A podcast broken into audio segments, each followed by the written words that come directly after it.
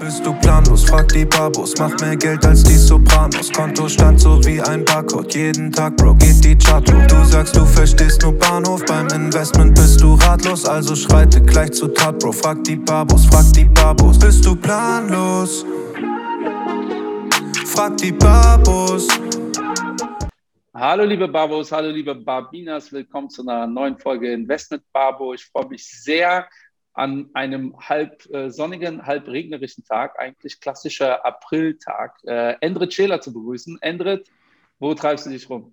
Michael, ich grüße dich auch. Ich bin jetzt mal wieder hier im Büro heute. Es ist schön, wieder in Frankfurt zu sein.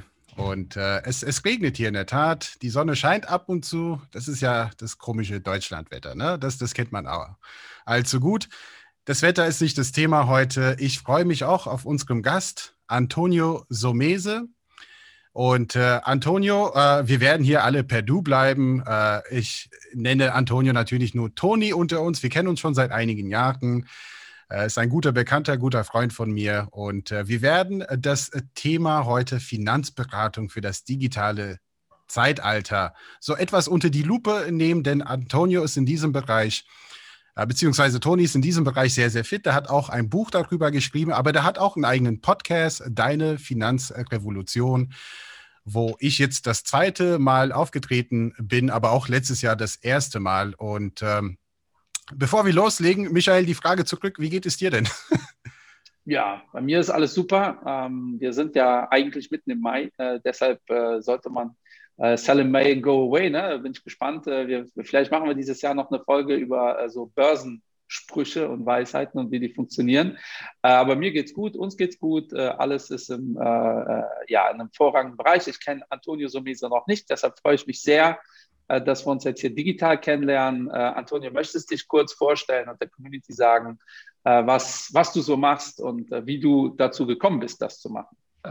Ja, mache ich gerne. Bevor ich was zu mir sage, muss ich natürlich nachlegen, weil über Mainz lacht die Sonne und über Frankfurt die ganze Welt. Das ist jetzt ein Witz, den jeder da draußen schön auf seine Stadt umbauen kann. Aber den habe ich vor ein paar Jahren gehört und er ist einfach eine tolle Anekdote. Ja, es ist schön dabei zu sein. Michael, ich kenne dich ja aus diesem Babo-Video, das muss ich sagen, ja. Habe ich mir mit meiner Tochter und der Family am Wochenende mal angeguckt, hat mir super gefallen. Mega klasses Video, muss man sich immer wieder, insbesondere auch die Textpassagen, finde ich klasse. Aber jetzt ein bisschen zu mir. Ehemaliger Banker, habe an der Sparkasse gelernt, war fast 10 Jahre dort, habe sogar geglaubt, dass ich da mal in Rente gehe. Aber wieder erwarten bin ich dann von der Deutschen Bank abgeworben worden, war dann 3 Jahre im Private Banking, auch hier in Mainz.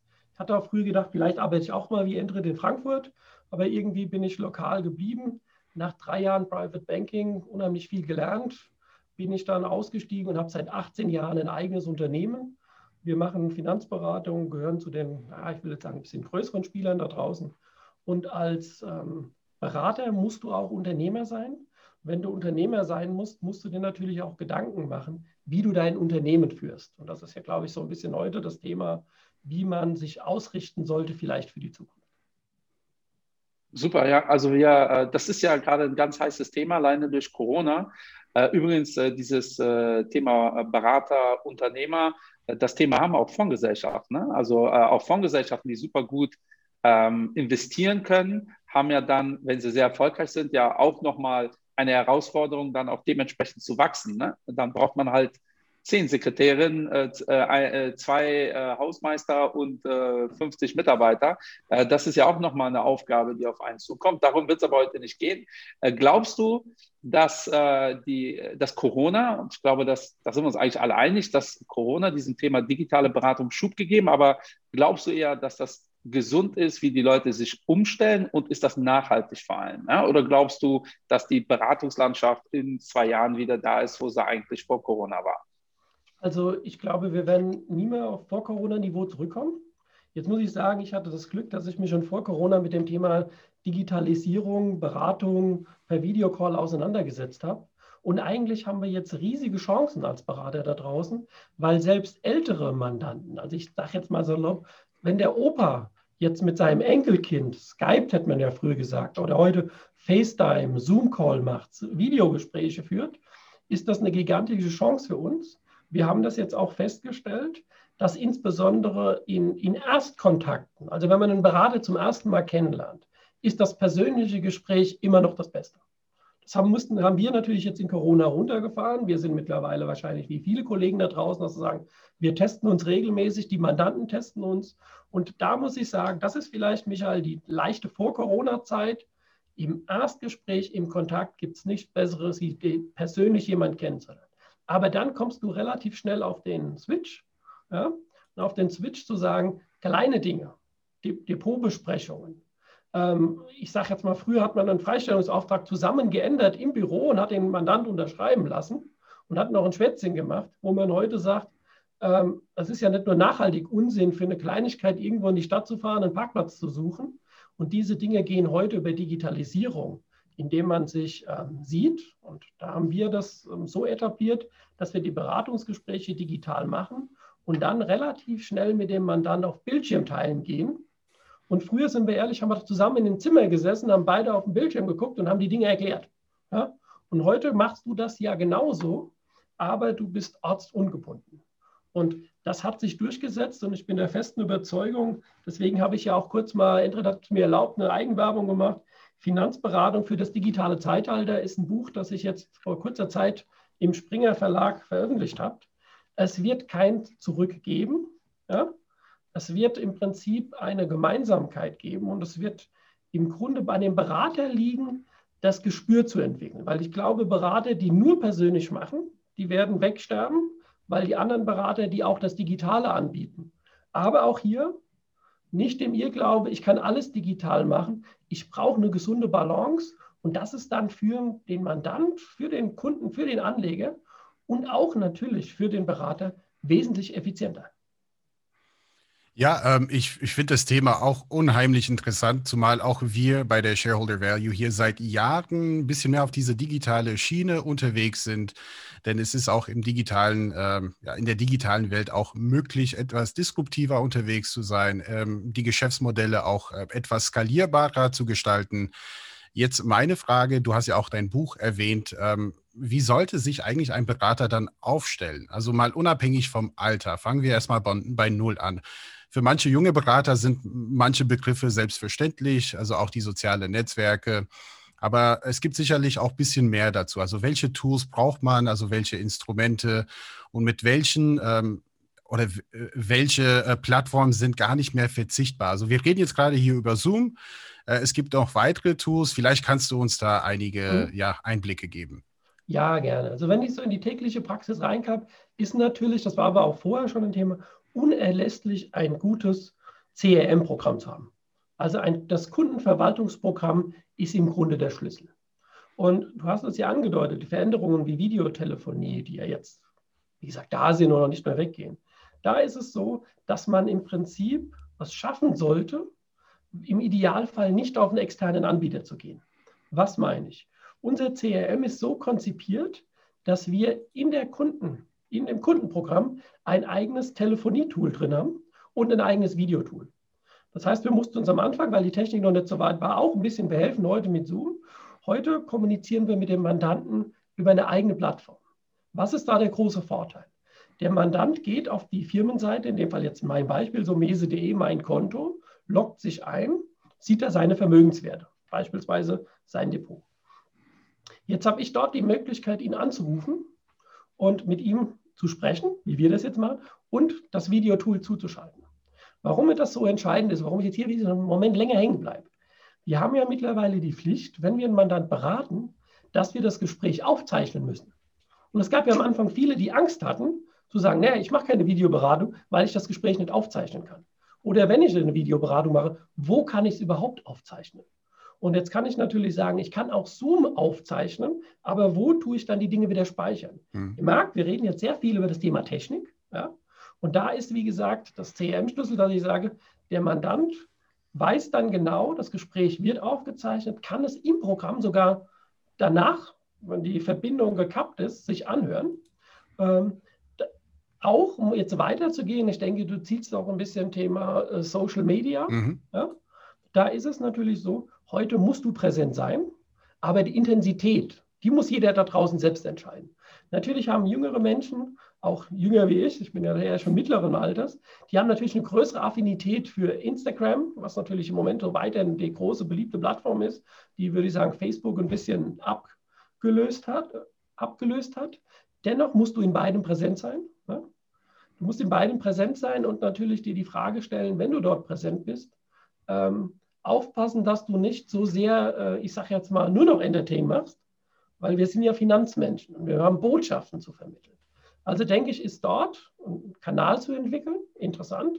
Man kann das jetzt machen. Ich persönlich habe mich ja für ein Podcast-Format entschieden, weil mir das am meisten zusagt, anstatt ein Videoformat. Ich glaube, das muss jeder finden. Aber, und das wäre meine Botschaft zu sagen, such dir ein Instrument raus, ob jetzt Facebook, Insta oder einen Podcast aufzubauen oder einen YouTube-Kanal und bespiel den konsequent. Weil ich habe auch am Anfang den Fehler gemacht, ich wollte überall sein. Ne? Jetzt nehme ich was über Zoom auf, die Tonspur mache ich in einen Podcast noch ein. Das funktioniert nicht. Weil wir müssen zwar als Berater kleine digitale Medienunternehmen sein, ja, aber wir müssen auch aufpassen, dass wir unsere Arbeit machen. Deswegen, glaube ich, ist es wichtig, über ein gutes CRM zu arbeiten, wo man dann auch sagen kann, und übrigens, ich mail jetzt alle meine Kontakte an und gebe denen den Hinweis, dass ich jetzt bei YouTube von mir aus ein Video hochgeladen habe oder dass ich was Neues bei Instagram. Also so bespiele ich meine bestehende Community, weil wir alle wissen, die beste Kundengewinnung ist die Empfehlung. Ja? Also man sollte sich ein Tool suchen, das bespielen. Vielleicht noch... Für mich, es gibt da auch verschiedene Programme, aber ich bin ein absoluter Fan von Trello. Ich habe jetzt hier keine Aktien drin, aber Trello ist ja nichts anderes wie ein, ich nenne das jetzt mal ein Verwaltungsprogramm, wo du mit Spalten, Kacheln etc. arbeiten kannst. Das ist jetzt nichts, wo ich sage, hat mit Kunden was zu tun, sondern die interne Arbeitsorganisation. Das ist ein Riesenthema geworden, weil wenn man sich jetzt für Social Media interessiert, beispielsweise ich mit meinem Podcast. Dann habe ich ein eigenes Board, wo ich mir Gedanken machen muss, wann will ich was posten, wer sind meine Gäste. Und diese Organisation, die kann man mit Excel machen, die kann man auf dem Blatt Papier machen, aber die kann man auch entsprechend auf digitalen Boards machen. Und ich habe auch Boards entwickelt, wo ich mit Kollegen, die in anderen Städten sitzen, gemeinsame Projekte machen kann. Also das interne Arbeiten ist ein Thema. Wie gesagt, Trello, Mindmeister etc., da gibt es wahrscheinlich sehr viele. Das ist unheimlich wichtig. Und natürlich die eigene Positionierung in eine klare Richtung. Ja, mega interessant. Ich glaube, das kann man auch jedem Dienstleister, also nicht nur Berater sagen, man muss ergoogelbar sein. Ne? Und das hat sich massiv geändert. Vor 5 Jahren, behaupte ich mal, war es wichtig, dass nichts Negatives auftaucht, wenn man gegoogelt wird. Mittlerweile ist es, glaube ich, schon wichtig, dass irgendwas auftaucht. Ja? Ja. Und natürlich nichts Negatives, aber es sollte schon irgendwas zu finden sein, wenn man eine Dienstleistung erbringen möchte. Mich interessiert aber nochmal aus Kundenseite dieses Taping-Thema, dass man die Gespräche aufzeichnet. Gab es da von Kundenseite keine Angst oder so Empfindlichkeiten, so nach dem Motto, ich will ja jetzt so intime Gespräche jetzt nicht unbedingt aufzeichnen. Gab es das? Weil es haben ja viele Berater, auch was das Thema Taping angeht, Telefonmitschnitt, haben ja genau diese Befürchtung. Kannst du das teilen oder ist das grundlos? Also das ist auch ein Prozess für mich selbst gewesen, ganz klar. Aber das Gesetz ist gekommen. Und generell würde ich allen Kollegen da draußen zurufen, und egal ob alt oder jung, seid mutig, geht voran.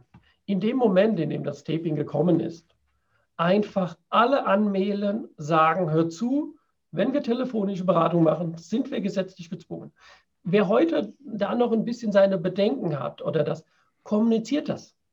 Der Anleger hat damit überhaupt kein Problem. Und zwar immer dann, wenn man offen, ehrlich kommuniziert. Also ich würde, wenn ich jetzt Taping noch nicht mache, jetzt einfach mir einen guten Text überlegen und alle anschreiben, so sagen, ich würde gerne telefonisch und Video beraten. Das geht aber nur, wenn ich es aufzeichne. Dafür haben wir im Idealfall sogar ein eigenes Tool. Und er kann sich die Gespräche ja jederzeit anhören. Und wenn jetzt Bedenken kommen, Michael, wenn jetzt von 100, und so wird es sein, wenn von 100 vielleicht 5 sagen, will ich nicht, ist das auch kein Problem. Dann hat ein Berater eine breite Brust, stellt sich hin und sagt, dann komm ins Büro vorbei. Dann können wir das Medium nicht nutzen. Das ist ja auch nicht schlimm. Also wir müssen ja auch flexibel sein. Und du hast natürlich recht, in jeder Dienstleistung musst du flexibel dann sagen, wenn der Mandant mir wichtig ist, und ich mit ihm kommunizieren kann, muss ich aber auch sagen, stop it. Nein, ich mache jetzt keine telefonische Beratung, weil du willst ja, dass ich es aufzeichne und trotzdem soll ich es tun. Da muss ich mich fragen, was der Kunde wirklich von einem verlangt. Und wenn man dann sagt, hör zu, ist kein Problem, nächste Woche, nette Tasse Kaffee, eine Tasse Tee, bei dir, bei mir, dann trifft man sich Auge im Auge, was, wie gesagt, Michael Endred, ich glaube, immer noch die beste aller Welten ist. Ich bin auch froh, dass wir uns jetzt sehen können und nicht nur die Tonspur haben, ja, weil es einfach wesentlich persönlicher ist. Geht bitte da draußen, Kollegen, offensiv damit um, kommuniziert das und wenn ein bisschen Gegenwind kommt, mein Gott, ich kann euch sagen, wir praktizieren das, da gibt es überhaupt keine Diskussion mehr, weil der Wert deiner Dienstleistung ist Beratung und die ist in jedem gesetzlichen Rahmen. Keiner würde ja sagen, der Arzt soll mir jetzt ein Medikament verschreiben, das überhaupt nicht zugelassen ist, ja, und probiert es einfach mal aus, das wird ja keiner zulassen. Ja. Oder keiner würde sagen, ich fahre jetzt ständig über die rote Ampel, ja, weil ich gerade Lust drauf habe. Also Taping ist, kann man sagen, Michael, ein blödes Thema, so what? Offensiv damit umgehen und habt keine Angst da draußen, das verstehen die Leute und können auch nachvollziehen. Also ich persönlich finde das überhaupt nicht blöd. Ich finde, das ist einer der wenigen Maßnahmen, es ist zwar sehr aufwendig, aber es ist einer der wenigen Maßnahmen, die sinnig sind. Ja, ich habe mich auch lange beschäftigt mit Protokollen. Da habe ich eine ganz eigene Meinung zu, wie auch Protokolle dann eingesetzt werden. Aber so, wenn ein ganzes Gespräch aufgenommen wird, und das ist das, was ich dem Kunden auch immer sagen würde, das dient ja, um den Kunden zu schützen. Ja, lieber Kunde, du kannst in 20 Jahren kannst dir das Video anschauen und dann kannst du anschauen, war das jetzt ironisch gemeint, war da ein Blinzeln oder nicht. Alles, was schriftlich festgehalten wird, nicht. Interessanterweise mache ich die Erfahrung, dass die Leute weniger Probleme damit haben, dass Videos aufgenommen werden, statt Telefongespräche. Auch das ist völlig... Müssen wir mal einen Psychologen einladen und interviewen. Aber es ist total komisch, wenn man jemandem am Telefon sagt, ich zeichne das jetzt auf, ist direkt so, Moment. Aber wenn man sagt, dieses Zoom-Gespräch wird übrigens aufgenommen, das ist für die meisten völlig d'accord. Kann ich mir tatsächlich nicht erklären. Aber wichtig ist wirklich, das ist für den Kunden einfach ein Schutz. Ja? Und ich bin da ein ganz großer Fan von. Also ich würde da gerade nochmal einhaken, weil mir das jetzt auf der Zunge natürlich nochmal gebrannt hat. Also ich hätte eine kleine Begründung zur Aussage. Ich glaube einfach, durch dieses Sehen ist es persönlicher. Und mir geht es auch so. Wenn ich am Telefon bin und da bist du irgendwie in einer anderen Welt, hast du immer das Gefühl, du wirst beobachtet. Und wenn du jemanden siehst, hast du dieses nicht. Also meine These wäre, dass dieses Persönlichere, weil wir sind ja visuelle Menschen, dass das auch meine Hemmschwelle legt, weil ich bin da wie du und sage, ich hätte auch Bedanken, wenn einer sagt, so, jetzt tue ich mal auf den Knopf drücken und nehme auf. Da ist ja fast so diese alte Stasi-Mentalität. Ja. Aber ich sage allen da draußen, versucht generell eure Kunden auf Video beraten, weil ich brauche diese Videoberatung, da spreche ich nochmal eine große Lanze, um die persönliche Ebene zu entwickeln, aber ich muss ja sofort Bildschirm teilen, weil ich zeige ja, und der Bildschirm wird ja auch aufgenommen. Ja? Deswegen ist, glaube ich, gar nicht mehr die Telefonberatung, sondern ich würde, Michael, wenn ich bei dir schon sagen, hey, geh gleich, wenn es möglich ist, in die Videoberatung. Du hast das Thema angesprochen, wir sind visuelle Wesen, sehe ich auch so. Deshalb kommen wir zu meiner nächsten Frage, Marketing. Ja? Darüber hast du auch in deinem Buch geschrieben. Das Buch habe ich übrigens zweimal bestellt letztes Jahr. Noch nicht ganz zu Ende gelesen, ich bin dabei. Und wie sieht die Zukunft des Marketings aus? Moment, das musst du festhalten. Du hast es zweimal bestellt, aber nur halb gelesen. Ich habe eins weitergeschenkt. Ich habe eins weitergeschenkt. Na, selbstverständlich. Ich bin ein sehr großzügiger Mensch, Michael. Also nach der Folge mit der Brillenversicherung, dass du so Brillenversicherung brauchst, war ich ja schon schockiert. Aber jetzt bestellst du zwei Bücher, um es halb zu lesen. Zwei Bücher? Ich glaube, du musst gecoacht werden. Ich bin ein Querdenker, aber nicht in der Hinsicht jetzt, was man glaubt. Gut, aber ich habe es unterbrochen. Alles gut. Das Thema Marketing und wir hören auch sehr, sehr viel zum Thema Ads, also Advertising. Also wie wichtig werden Ads künftig sein? Sollte ich als Berater auch ein bisschen Geld in die Hand nehmen, um ein bisschen Werbung bei YouTube einzuschalten oder ein bisschen Werbung bei Facebook, Instagram und so weiter und so fort mit diesen visuellen Ads? Also wie wichtig ist das oder wird das werden? Das ist natürlich eine sehr spannende Frage. Jetzt muss man natürlich wieder eins sagen, also ich habe in diesem Bereich mittleres fünfstelliges Geld rausgehauen und es hat nicht den Erfolg gebracht, den ich mir gewünscht habe. Mhm. Jetzt kann man sagen, okay, Toni, du hast es falsch gemacht, ja? Aber das war ein Prozess und das ist ja auch so schön, dass ich jetzt vielleicht dieses Wissen gerne auch weitergebe. Es müssen ja nicht alle unheimlich Geld versenken. Ich glaube, du musst dir eine Unterscheidung treffen, wo stehst du. Wenn du schon ein mittleres, ein größeres Unternehmen bist, 3, 4, 5 Mitarbeiter, vielleicht 20, 30 Millionen in der Verwaltung hast, dann sollte man durchaus sagen, ich gebe Werbebudgets in die Hand. Wenn du natürlich kleiner bist, dann solltest du nicht aufpassen, diesen verzweifelten Versuchern, Ärzten in die Halsbringer, weil wir machen uns nichts vor, das ist alles Werbung. Und ich kann an der Straße ein Plakat bekleben, weil viele Menschen draus vorbeifahren. Ich kann einen Bus bekleben, wo viele Menschen einsteigen oder im Moment ein bisschen weniger Corona, aber der durch die Stadt fährt. Und ständig ist mein Bild oder meine Firma präsent. Das ist alles dasselbe. Das Ads ist Werbung. Und die Frage ist natürlich immer, lohnt sich Werbung und wie ist die messbar? Ich würde dann wirklich am Anfang eher sagen, vielleicht ein bisschen selbst was aufbauen, was wir gesagt haben, entweder YouTube, Insta. Und wenn ich da ein bisschen Content generiert habe, ein bisschen Inhalt habe, dann würde ich mich vorsichtig mit kleinen Summen dran trauen. Aber ich würde nicht so schnell reingehen, zu sagen, das ist jetzt so Mainstream, weil das machen die anderen 100.000 auch. Das muss man so sehen. Also ich glaube, dass die SEO-Geschichte durchaus spannend ist, wenn man es schafft, regional zu sein. Wir kriegen ja suggeriert, das habe ich ja auch, wenn ich jetzt Werbung schreibe, kennt ihr das, die Werbung vom Fernsehen, da sind 2 Zuschauer von 80 Millionen, habt vielleicht die Werbung mal gesehen von den Öffentlich-Rechtlichen, das suggeriert, du hast 80 Millionen Kunden. Das ist ja falsch. Also wenn, konzentriere dich global da, wo du bist, geh erstmal in dem Radius und versuche im Grunde eher über Oldschool, das heißt, schreib eine kleine Checkliste, mach eine schöne Werbebroschüre, gib den Mandanten, die du hast, Wissen weiter, kümmere dich um sie und motiviere sie, aufs Empfehlen zu gehen. Weil das Empfehlen ist am Ende immer das Billigere, wie in Ads zu gehen. Und wenn du dann sagst, ich habe ein ganz relativ gutes Einkommen generiert und nimm von meinen Einnahmen im Monat 10%, dann würde ich mit dem Thema Ads anfangen.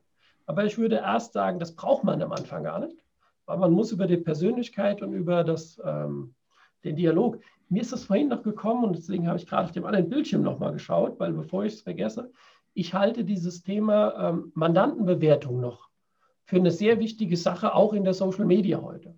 Das heißt, geh hin, frag deine Kunden, ob sie dich bewerten wollen. Das heißt, ich meine, da gibt's, kennst du einen, wir nutzen zum Beispiel Proven Expert, ja? Red mit den Mandanten, lass dich bewerten. Das hat nämlich 2 tolle Effekte. Du kriegst ein Feedback, die sagen dir ja auch, was sie nicht gut finden an dir. Dann kriegst du reflektiert, was du besser machen kannst. Ja? Weil wir denken ja immer, wir wissen, wie der andere tickt, aber ganz ehrlich, man kann in die Gier nicht reinkommen. Und das Zweite ist, wenn man dann Bewertungen bekommt, dann hat man auch im Prinzip ein Tool wieder für seine Internetseite.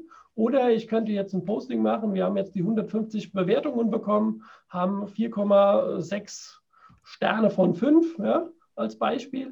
Dann kann man es einbauen in seiner Seite. Also ich glaube, dass das vielleicht nochmal ein wichtiges Tool ist, zu sagen, über dieses Referenzen auch zu arbeiten. Es wird oft ein bisschen vergessen, glaube ich. Ja, ich finde das ganz klassisch, ne? Also jeder von uns kennt, bestellt was bei Amazon. Jeder kennt auch, dass er dann sich automatisch die 1-Sterne-Bewertung anschaut. Und ich sage immer, diese Extreme sind ja sowieso so eine Sache, ne? Die ganz tollen und die ganz negativen, weil die negativen Bewertungen kommen ja auch, gegen die kann man sich auch schlecht wehren. Deshalb braucht man halt seine echte Community, die da einen unterstützt. Ne? Also wir haben in unserem Podcast ab dem ersten Tag gefühlt eine 1-Sterne-Bewertung ohne Text, wo wir keine Ahnung haben, aber da hatten wir, ich glaube, eine Folge raus und bumm, hatten wir eine 1-Sterne-Bewertung. Ansonsten aber nur so sehr positive. Ne? Und wir haben, ich glaube, 4,9 oder irgend sowas wegen dieser 1-Sterne-Bewertung. Also da incentiviert eure Leute, da auch aktiv zu werden, weil wir werden ja tendenziell eher aktiv im negativen Sinne als im positiven, was auch sehr schade ist. Mich würde interessieren, weil ich finde das ganz spannend, was du gesagt hast, weil Coaches suggerieren ja gerne, oder ein Coach würde dir jetzt wahrscheinlich sagen, ja, musst du halt einen doppelten Betrag investieren, dann hätte das funktioniert. Und ich finde es immer ganz wichtig, in dieser Coaching-Landschaft, wo ja alles auch so gleich gemacht wird, natürlich, wenn ich spezialisiert bin auf irgend so ein auf eine Hundehaftpflicht für irgendeinen speziellen Pudel. Dann kann ich natürlich über Social Media sehr spezielle Werbung schalten und das funktioniert super, sicherlich, ja, weil dann alle, die so einen Pudel haben, kriegen dann diese Werbung und das ist dann habe ich genau diesen Value geschaffen. Ein normaler Berater, der wirklich breit berät, wie kann er sich, und das ist ja keine reine digitale Strategie, sondern wie kann er sich differenzieren von anderen? Weil das sage ich den Leuten auch immer wieder, digital ist am Ende des Tages, musst du aber in der Beratung performen. Ja, und da kann man noch so viel bezahlt haben und noch so viele Landingpages bauen. Wie kann man sich differenzieren gegenüber anderen Beratern, so wie wir es in der Real World letztendlich auch machen müssen? Was würdest du da den Leuten empfehlen? Also im Grunde hattest du zum Teil ja die Antwort, glaube ich, mitgegeben. Auch wenn ich sage, ich berate alle, sollte ich mir versuchen, so ein Stück Kernkompetenz zu suchen. Ja? Also wenn ich jetzt zum Beispiel ein Berater bin und ich kann, weil ich ehemaliger Banker bin, Baufinanzierung, ich kann aber auch die Geldanlage, sprich Depots, Investmentfonds. Dann kann ich jetzt mich hinstellen und kann sagen, ich mache beides. Ich kann ja im Grunde beides. Aber ich glaube, es ist sinnvoller, auch hier so ein Stück zu fokussieren und zu sagen, ich gehe in der Außenwahrnehmung, so machen wir es jedenfalls, wir haben eine hohe Expertise in dem Thema Geldanlegen, obwohl wir Baufinanzierung haben, obwohl ich sogar einen Mitarbeiter hier hinter mir habe, 2 Zimmer weiter, der Baufinanzierung macht. Aber wir gehen nicht so raus und sagen, wir können alles. Weil das ist ja oft so ein bisschen das Problem, wenn du suggerierst, du kannst alles, denken alle, die Person so mäßig, die kann nicht alles. Und dann bist du in der Erklärungsnot und musst erstmal wieder sagen, ja, ich bin ja nicht allein, aber viele sind ja da draußen allein. Deswegen wäre mein Punkt erstmal zu sagen, sucht euch, ihr könnt euch so ein bisschen aufstellen, aber sucht euch ein Steckenpferd, wo ihr eine größere Wahrnehmung habt. Also wenn ich jetzt an der Pudelversicherung bleibe, ein schönes Beispiel zu sagen, da muss ich aber auch alles tun um das Thema Pudelversicherung, muss mich da hochqualifiziert. Ein Finanzberater, würde ich sagen, sucht dir entweder das Thema Baufinanzierung, wenn du das halt stark machst, oder wir bleiben jetzt mal in dem Bereich Investment, geh in das Thema Geldanlage und positionier dich hier. Und dann ist es vielleicht auch wichtig, das habe ich auch lernen müssen, das Alter von dir und deines Mandanten spielt ja eine interessante Rolle. Weil ich verstehe die 50-Jährigen besser wie die 20-Jährigen. Also wenn ich jetzt ein Berater bin und 30, dann mach dir vielleicht erstmal Gedanken, wie ticken die 20- bis 40-Jährigen. Ist das vielleicht so meine erste Zielgruppe, als dass ich sage, ich will jetzt alle 70-jährigen Millionäre betreuen? Weil sind wir ja auch ehrlich, Michael Endred, der 70-jährige Millionär sagt, der Typ ist 30, er hat ja, was ich durchgemacht habe die letzten 40 Jahre an Börsenschwankungen, kennt er gar nicht. Ist vielleicht auch ein bisschen ein Thema zu sagen, tu dich ruhig, versuchen so ein bisschen schlüsselmäßig zu positionieren in einem Bereich. Achte auch plus minus 10 Jahre, wo du bist. Bei jüngeren Beratern natürlich nach unten ein bisschen schwieriger, aber da gibt es auch genug Themen wie beispielsweise Berufsunfähigkeitsversicherung. Ja? Weil das ja für jüngeren Menschen ein Thema ist. Also ich glaube, man soll das Marketing so ein bisschen fokussieren, aber man sagt, da ist meine Kernkompetenz und da gehe ich dann auch nach vorne. Bitte nicht zu eng, weil das Pudelbeispiel ist natürlich an dem Punkt jetzt wieder schön zum Erklären, aber ich glaube, das wird schwer lukrativ machbar zu sein, Pudelversicherungen, oder du hast noch einen Friseursalon für Pudels, glaube ich. Aber das ist auch das Thema vielleicht, versuche Netzwerke zu bilden. Unterschätzt das noch nicht. Ich war auch mal auf einer Messe und da war nebenan so eine Hundeausstellermesse. Ja, da waren Pudel, die haben mehr gekostet als durchschnittliches Auto. Da war ich schon sehr erstaunt, was da so alles geht. Aber das ist ja ganz klar, was du meinst und auch was ich meine, logischerweise. Ich finde das halt total interessant, weil ich sehe ja diese digitale Welt als Chance. Ja, und in unserer Welt, sage ich das auch immer, wer einen schlechten Job macht, der wird auch digital einen schlechten Job machen. Der ist dann nur transparenter. Ja? Und das ist durchaus ein Problem. Kann aber auch eine Chance sein, weil man dann viel einfacher Feedback sich einsammeln kann. Ne? Also wir können jetzt unsere Vorträge aufzeichnen, das dem Chef, wenn man breit genug Schultern hat, zeigen oder halt so einen Kollegen wie Endred und so ein Manövergespräch draus machen, würde ich prinzipiell auch Beratern empfehlen, sich da wirklich Feedback geben zu lassen, wie man denn da so rüberkommt. Ja, weil das ist, glaube ich, eine Chance, die gab es in der nicht-digitalen Welt gar nicht. Ja, der Kunde geht. Wenn man nicht so wirklich performt hat, neigt man dann dazu, sich auch nicht das Feedback einzuholen. Man hört dann vielleicht von diesem Kunden nie wieder. Und dann erklärt man sich das, wenn man es sich einfach macht, der Kunde ist irgendwie doof. Ne? Oder irgendwie hat es nicht, wir waren nicht auf einer Wellenlänge oder irgendeine tolle Erklärung. Und sucht dann den Fehler doch selten bei sich, weil als Dienstleister sollte der Kunde ja nie doof sein, ne? Sondern man sollte sich auf jeden Kunden einstellen letztendlich. Finde ich total spannend. Wie viel, ist jetzt schwierig wegen Corona, aber vor Corona, wie hoch war die Quote digital, nicht digital? Kannst du das messen oder habt ihr das gemessen? Also, oder was erwartest du für die Zukunft? Gut, also wenn man da nochmal hinkommt, das ist ja nochmal ein guter Übergang, so ein bisschen zurück am Anfang des Gesprächs. Also waren wir vorher ein Klassiker. Wir hatten pro Berater, wir sind mehrere Berater hier, 3, 4, ist schon mal hart, 5 Gespräche am Tag, aber sagen wir so 3, 4 Gespräche, die kamen vorbei, hast Termine gemacht. Da war ja die digitale Quote 0, wenn man so will. Ja. Ja. Durch Corona hat sich natürlich jetzt in dieser Pandemie, wo wir gerade Status Quo heute sind, ja, gedreht. Wir haben jetzt 80% digitale Beratung. Wir haben 10-20% Kunden, ganz klar. Die Mandantenkunden wollen nicht kommen. Ganz ehrlich, du willst ja auch nicht unbedingt, dass sie kommen. Warum? Du willst ja auch keine anstecken. Das ist ja immer ein Zweifel. Jetzt sind wir an dem Thema drin, dass wir uns regelmäßig testen können, wird es ein bisschen aufweichen. Das spüre ich auch. Ich würde jetzt sagen, vom Gefühl her, in der Phase im Moment gehen wir eher so, dass vielleicht 30%, ja, dass die Quote der Gäste im Büro, ja, oder das gemeinsame Treffen, das kann ja auch zum anderen rausfahren, dass das wieder ein bisschen ansteigt. Für die Zukunft das zu prognostizieren, ist schwer. Ich persönlich würde mal wagen und die letzten Monate versuchen, nach vorne zu projizieren, dass wir bei diesen klassischen Depot-Checks, also wenn wir ein Depot sagen, hör mal zu, du musst was verändern, da sehe ich persönlich eine 70-80% Quote Video-Call. Die Leute erkannt haben, das ist effizient, der zeigt es mir am Bildschirm, ich kann kommunizieren. Jetzt muss man dazu nicht auch dazu sagen, wir sind ein Haus, die mittlerweile alles per digitaler Unterschrift über die App machen. Der Kunde braucht bei uns kein Papier mehr. Der kann sogar mittlerweile auf dem PC unterschreiben. Der kann mit der Maus hier, ne, unterschreiben. Deswegen glaube ich, musst du natürlich gucken, es ist Unsinn, digitale Beratung zu machen und sagen, jetzt schicke ich dir per Post die Unterlagen. Also wenn du machst. Und ich glaube, da sind wir uns vielleicht zu dritt einig. Dann musst du auch die Umsetzung digital haben. Und deswegen sehe ich das für uns, ja, eher in dem Bereich hart, 60-70, vielleicht kratzen wir an den 80% bei den Depot-Checks. Aber da sind Mandanten, die uns 1, 2, 3, 5, 10 Jahre, teilweise 15, 20 Jahre schon kennen, die auch technisch affin sind. Die weniger technisch affin hat Corona jetzt reingeholt. Das macht es leichter. Und weil natürlich bei großen Dingen, ich will nicht sagen, Scheidung, Erbschaft, große Lebensversicherung, also was Untypisches, was zu dem Vermögenskonzept nicht passt, weil ich meine, der toll, der hat jetzt 100.000 Euro geerbt.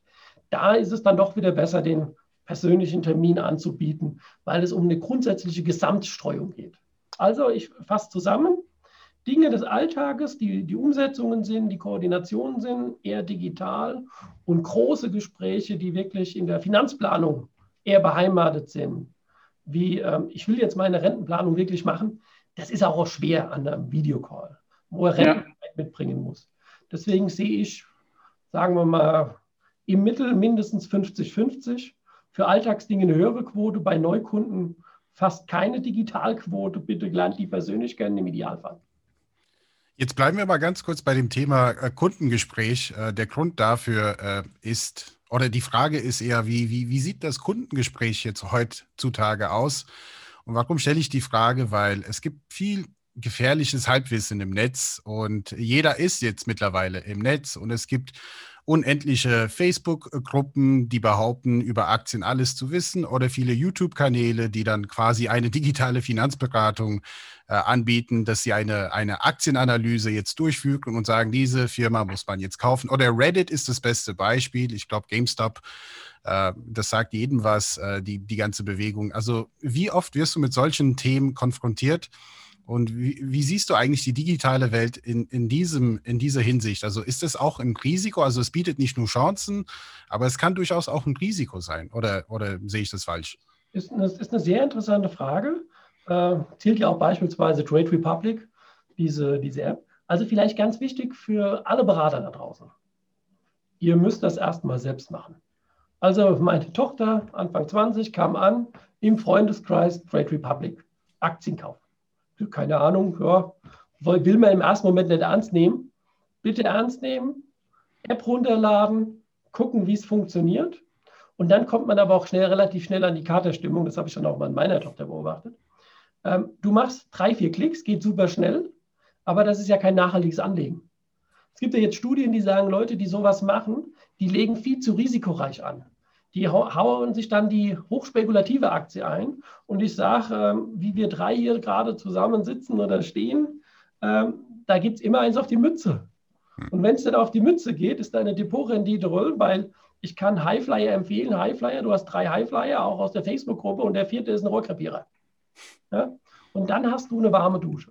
Also ich würde jetzt sagen, meine Erkenntnis und Erfahrung danach ist, dass wenn es in größere Volumen geht, also sagen wir mal fünfstellig, 10, 20.000, 100.000 und mehr, da gehst du nicht irgendeine App oder ein paar anonymen Facebook. Das ist Spielerei. Da würde ich auch sagen, wie zu der Tochter, mach das mal, nimm 500 € Spiel. Aber dann merken die, Anlage ist echte Arbeit. Du kannst nicht einmal klicken, du musst ja gucken, läuft die Aktie überhaupt? Geht sie runter? Warum ist sie denn weg?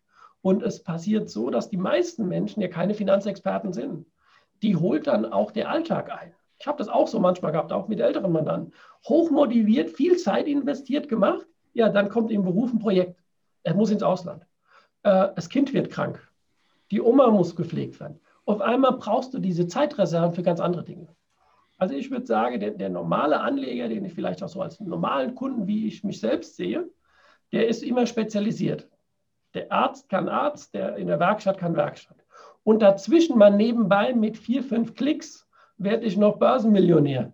Also ganz ehrlich, dann frage ich mich immer, warum gibt es die Facebook-Gruppe? Weil wenn die es wissen, wie es geht, da würde ich es nicht ins Netz stellen. Ja. Also der Alltag holt dich am Ende, sage ich mal, zynisch ein. Deswegen keine Angst, aber auch die Bitte, beschäftigt euch damit, um das zu verstehen. FAZ hat ja, ich finde das durchaus kritisch, weil es gibt einen Begriff dafür mittlerweile, Gamification, ne? Dass das ein Spiel ist.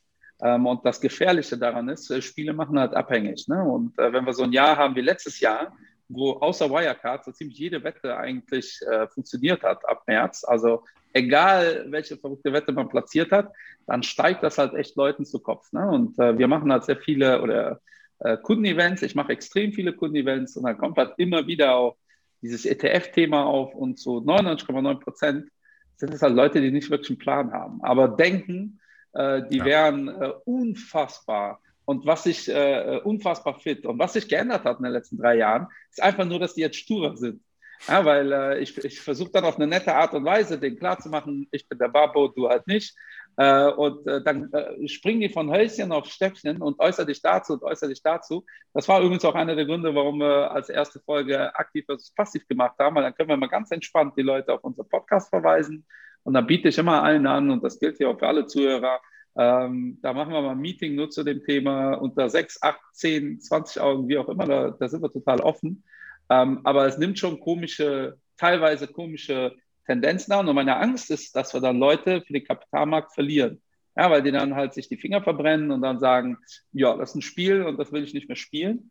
Um auch jetzt ein bisschen so in Richtung Kunden zu kommen, weil uns hören ja nicht nur Berater zu. Wo siehst du denn die Vorteile und auch die Gefahren habe ich ja jetzt schon mehr oder minder so ein bisschen skizziert, aber wo siehst du die riesen Vorteile dieser ganzen Digitalisierungswelle für den Endkunden? Ja, weil das ist ja auch eine komplett neue, diese Generation kann das zuerst mal machen. Ne? Vor 30 Jahren mussten die Leute, um einen freien Berater zu finden, war es ja schon Aufwand. Ja, dann ging man halt in die Bank oder zur Versicherung, und was man da bekommen hat, vielleicht ging man dann in eine zweite Bank und das war's. Jetzt haben wir ja eine Fülle, du hast ja gerade gesagt, jeder kann dich bewerten im Internet. Ja, das ist ja schon ein Riesenschritt, das feiern wir auch gar nicht genug. Das war vor 20 Jahren alles undenkbar. Wo sind für dich die ganz großen Mehrwerte für die Endkunden, die sich jetzt auch zuhören und überlegen, sich beraten zu lassen? Wie sollten die vorgehen und was sind da die Vorteile? Also sind natürlich jetzt ein paar Facetten drin. Ich fange an der einen Stelle erstmal an, dass ich sage, ja, wenn man Geld hat, ich mache jetzt mal ein Beispiel, ich habe 20.000 €, ich habe 50.000 €, dann nimm 10% und mach mal Bitcoin, Gold, Trade Republic, zocke. Ist auch kein Thema. Ja? Aber sei dir, was Michael gesagt hat, immer bewusst, was stark hoch geht, geht auch stark runter. Ich erzähle eine Geschichte, weil das passt. Anleger Mitte 30 ruft an, sagt Herr Sommese, ich habe nochmal 5.000 €, ich würde gerne den iShares Clean Energy kaufen. Das ist ein ETF, Öko, Nachhaltigkeit. Ja. Ich habe das Ding war 80% oben, habe ich gesagt, das würde ich jetzt nicht machen, weil es ist schon ganz schön explodiert in einem Jahr. Ich würde Immobilienaktien kaufen. Die interessiert keine Sau, weil Immobilienaktien alle im Homeoffice, um Gottes Willen. Dann haben wir einen Deal gemacht, dann habe ich gesagt, du machst die Hälfte in den iShares clean, zyklisch, du denkst, es geht so weiter, ja? Und das andere machst du mal antizyklisch. Ja, nach 4 Monaten, Michael ist hart, habe ich ihn angerufen, weil er ist 20% im Minus und bei mir ist er 12% im Plus. Da ging es nicht zu sagen, ich bin jetzt der bessere Berater. Ja? Natürlich sind wir die Experten und die Expertise. Und natürlich müssen wir gucken, dass der Anleger es schafft, das alles zu verstehen und auch mitzumachen. Ja? Aber im Grunde neigt man natürlich durch die Medienlandschaft zyklisch zu agieren, so hinterher zu laufen. Und deswegen ist ein Trend, es gab ja auch damals, ihr erinnert euch vielleicht vor 20 Jahren, die Direktbanken. Ich meine, da war ich noch in der Bank, da haben wir alle gedacht, oh Gott, alle gehen jetzt zur Direktbank, keiner geht mehr zur Bank. Das war ein Marktanteil von 10%.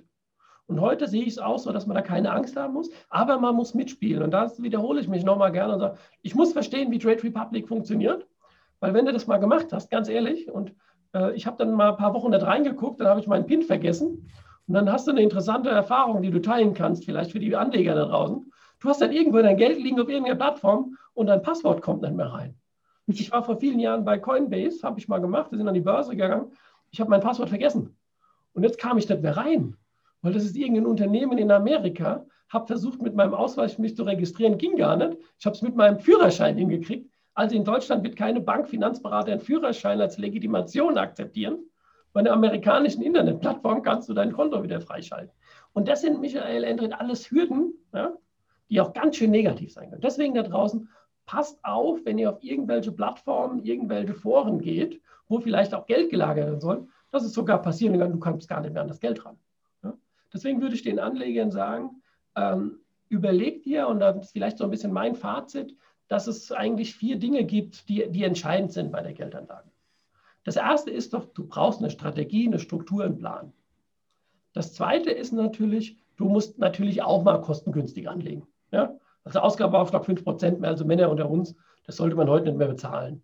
Und ob du auch einen ETF machst, klar, kann interessant sein. Der dritte Punkt ist natürlich immer das weltweite Streuen. Und jetzt kommt der alles entscheidende 4. Punkt. Die Emotionalität, die Psychologie beim Anlegen.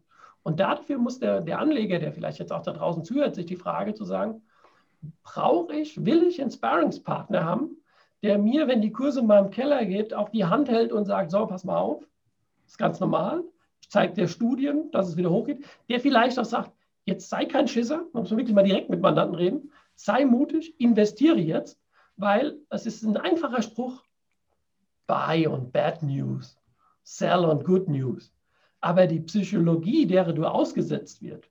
Und manchmal denke ich, Michael, gute Berater müssen eigentlich in dem Punkt 4 mit am stärksten sein, weil streuen, gute Investments raussuchen, das können wir lernen, ja?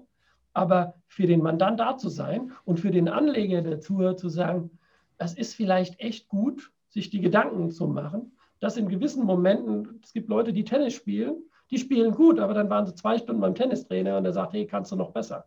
Du gehst auf den Golfplatz, du lernst und man lernt in der Regel am meisten im Dialog. Das ist ja auch eigentlich die Bühne, die ihr geschaffen habt, zu sagen, wie können jetzt die Zuhörer ein paar Dinge mitnehmen aus dem Dialog, den wir hier machen. Deswegen glaube ich, Michael, habe ich da nicht so viel Ängste, weil du bist am Ende bei diesen ganzen technischen Dingen alleine, mit dir alleine. Und da kommst du in diese Euphorie, und ich glaube, du hast es gut gesagt, du bist in der Euphorie, aber denk mal dran, Internetblase 2000, es geht auch mal wieder in die andere Richtung. Und am Ende ist das der langfristige Durchschnitt entscheidend.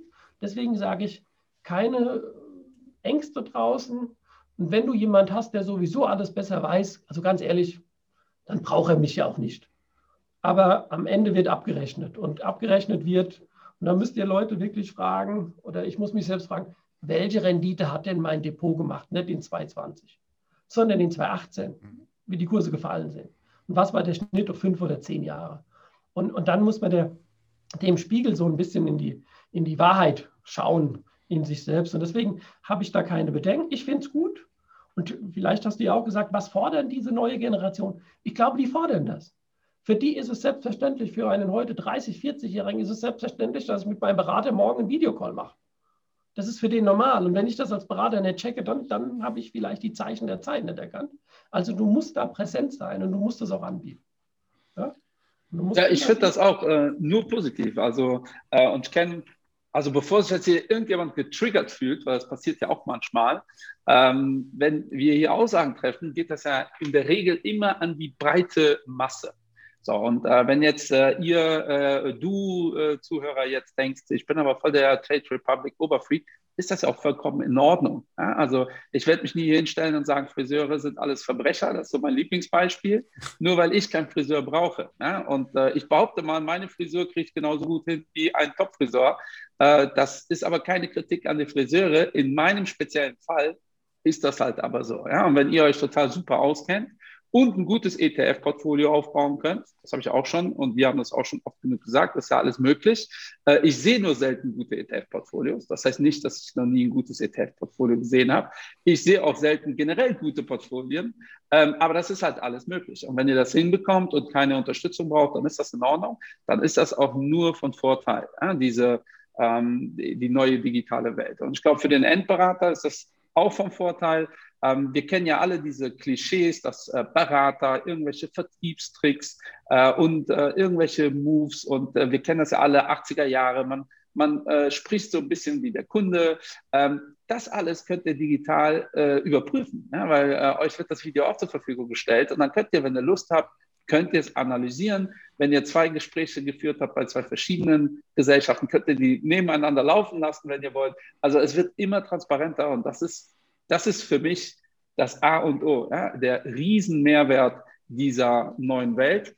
Trotzdem wäre ich einmal ganz vorsichtig. Wir hatten, für mich war es ganz extrem, wir hatten unser Podcast, war mal in so einem Facebook-Community-Thema. Und dann bin ich da mit rein, habe auch nichts kommentiert und zu unserem Podcast, das war ganz lustig, aber ich war letztendlich echt schockiert von dieser Community. Ja, weil dann ging es, ich habe 10.000 Euro, was soll ich damit machen? Erster Eintrag hier, alles in so eine Hardcore-Wette. Und dann kam auch direkt, ja cool, danke, mache ich. Aber ich dachte, ohne Kontext, einfach nur so. Und der Nächste hat das dann noch getoppt, noch mehr, noch aggressiver. Und dann hat einmal einer wirklich so eine differenzierte Aussage getroffen. Also so, hey Leute, ihr müsst diversifizieren hier und da. Und der nächste Eintrag war direkt, das ist ein Banker, der will euch was verkaufen, Verbrecher, den dürfen wir nicht glauben. Wo ich dachte, wow, das ist so die andere Seite der Medaille. Aber ich glaube, so eine Gruppe ist dann sowieso, die müssen dann ihre Erfahrungen sammeln. Also für die normalen Menschen, glaube ich mal, und für die Babos sowieso, die hören uns zu, weil sie es da fortbilden wollen, beziehungsweise sich ein gutes Bild über den Markt machen wollen. Damit sind wir ja angetreten, den Leuten hier Inhalte zu bringen, die sie sonst nicht bekommen. Und da ist so eine Strategie super gut. Nochmal zu deinen Büchern. Du hast ja mehrere Bücher, aber machen wir gerne auch ein bisschen Werbung. Wer sollte deine Bücher lesen? Und zwar komplett, ja? Nicht wie Endred nur zur Hälfte. Ich habe sie sogar weiter verschenkt. Auch das kann man machen. Das ist ja vielleicht nochmal ein schöner Hinweis. Danke dazu. Also grundsätzlich habe ich jetzt mittlerweile 6 Bücher veröffentlicht. Das erste im Jahr 2006. Das ist natürlich nicht mehr ganz aktuell, muss man dazu sagen. Wie eben angedeutet, habe ich ein Buch geschrieben für Kollegen. Da ist es so ein bisschen, Michael, wie du sagst, jetzt schreibt der Sommese, das habe ich mit Martin Eberhard zusammen gemacht. Die beiden schreiben jetzt ein Buch, wie Kollegen die Zukunft sehen sollen. Und die Hälfte der Kollegen sagt, der Sommese, der hat keine Ahnung, was will der mir erzählen? Das ist vielleicht ähnlich, das sage ich, das ist nicht schlimm. Ich habe eine Botschaft, ich habe den Impuls, du hast das gut beschrieben, eben ja auch, wenn Leute damit was mitnehmen können und ich kann auch nicht alle glücklich machen.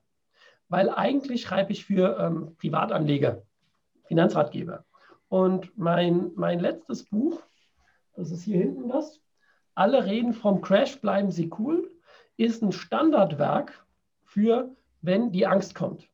Also wenn die Angst kommt, weil das ist ein Buch, das würde ich auch jedem am Herz legen, zu sagen, lass dich nicht ins Boxhorn jagen. Was ist überhaupt ein Crash? Wie definiert man das? Das haben wir im ersten Kapitel komplett gemacht. Wir haben auch mal ein bisschen mit den Gurus aufgeräumt. Ja? Gurus sind so Untergangspropheten wie Dirk Müller, hat einen eigenen Fonds, aber liefert null ab. Kann man bei mir nachlesen. Ja? Da habe ich auch keine Angst davor, auch wenn ich jetzt vielleicht sagen, manche haten mich, weil unsere Depots können 50% in 5 Jahren, der Dirk Müller konnte halt 0 in 5 Jahren, so ungefähr. Das heißt, wenn du nämlich immer nur Angst hast und dich immer nur absicherst, dann geht das Geld für die Absicherung drauf und nicht mehr für die Rendite. Also deswegen würde ich diese 2 momentan als Standardwerke aus meiner Sicht, die Finanzberatung für das digitale Zeitalter vom Springer-Gabler-Verlag, das würde ich den Kollegen ans Herz legen. Bitte, da bin ich, was Michael gesagt hat, das ist nur meine Meinung, vielleicht öffnet die sich Horizonte. Jetzt muss ich natürlich dazu sagen, wir sind erfolgreich. Ja. Wir haben ja ein hohes Volumen. Ab und zu werde ich dann auch mal von der Presse angerufen. Das heißt, was ich so schreibe, kann nicht schlecht sein. Gefällt trotzdem nicht jedem. Und mit alle reden vom Crash, bleiben Sie cool. Ich glaube, vielleicht auch mal ein Berater, der kennt die Inhalte, aber damit kann man ein bisschen spielen und sagen, hör mal Kunde, du, es wird nie so heiß gegessen, wie es gekocht wird. Also diese beiden, die natürlich bei Amazon, Apple und im normalen Buchhandel, sprich erhältlich sind. Das ist danke, dass ich da nochmal Werbung machen kann. Ich werde morgen kein Bestseller, weil Bestseller wirst du, wenn du sagst, morgen geht die Welt unter und der nächste Crash, dann kaufen alle diese Crash-Bücher und mein Buch ist, bleib cool und überdenke mal die Geschäftsmodelle von den Crash-Profiten. Du bist also der Anti-Dirk Müller und eigentlich wollen wir ja, eigentlich habe ich mir mal vorgenommen, nicht mehr über diesen Mann so zu haten, weil das könnte ja so wirken, als ob wir mit ihm Probleme haben. Aber einen Spruch muss ich noch bringen, lieber Endred. Wir haben nämlich aus der Community, der liebe André aus Bonn hat mir geschrieben, wenn man dreimal hintereinander Dirk Müller sagt, ist das wie bei Beetlejuice, dann ist alles abgehatcht. Und zwar sind wir dann short auch auf Rendite. Ich habe mich da wirklich weggeworfen, als er diesen Satz geschrieben hat. Also müssen wir aufpassen, dass wir es nicht dreimal hintereinander sagen. Und ich finde das wirklich ganz wichtig, weil wir kennen alle dieses Bild vom, ich weiß gar nicht, wie heißt der, Timmy, der immer sagt, der Wolf kommt, irgendwann ja. Glauben die Leute ihm nicht mehr.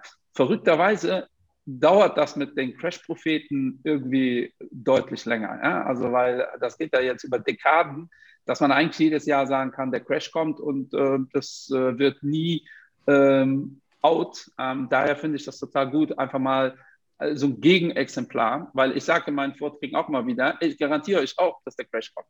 Also ist ja relativ einfach. Es wird auf jeden Fall ein Crash kommen und zwar in allen Assetklassen. Langfristig gehen die Kurse aber hoch. Ja, und das irgendwie ist aber nicht so spektakulär wie morgen geht die Welt unter und wir müssen unsere Pudel verkaufen. Endred, hast du noch Fragen? Weil ich bin tatsächlich durch mit den Sachen, die ich jetzt für heute wissen wollte. Nee, also ich bin auch soweit durch mit meinen Fragen. Das war ein schönes Schlusswort, Toni. Ich danke dir. Ich kann nur an die Community noch eins empfehlen, den Podcast auch zu abonnieren von Antonio Sommese. Deine Finanzrevolution heißt er, glaube ich. Ja, genau. Und es sind viele Folgen mit vielen Experten aus der Branche. Also da hat man auch tolle Einblicke. Und ich bedanke mich. Also wir kommen jetzt hier an die 60 Minuten. Es war ein tolles Gespräch, viele tolle Einblicke, tolle Inhalte. Ich kann auch nur empfehlen, das Buch zu kaufen, auch zu Ende zu lesen, das habe ich vor. Und das auch weiterzugeben. Also alles, was gut ist, sollte man unbedingt weiterempfehlen, weitergeben.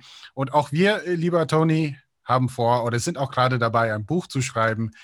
Und wir könnten auch vielleicht mal demnächst im Laufe des Jahres oder vielleicht im Frühjahr 2022 mal bei dir auftreten und auch über unser Buch sprechen. Ja, da freue ich mich drauf, natürlich. Aber bevor ich euch einlade, lese ich es komplett. Ja, ja? Genau. Also ich sage auch von meiner Seite danke. Vielleicht ein Appell. Bleibt alle gesund da draußen. Bleibt positiv.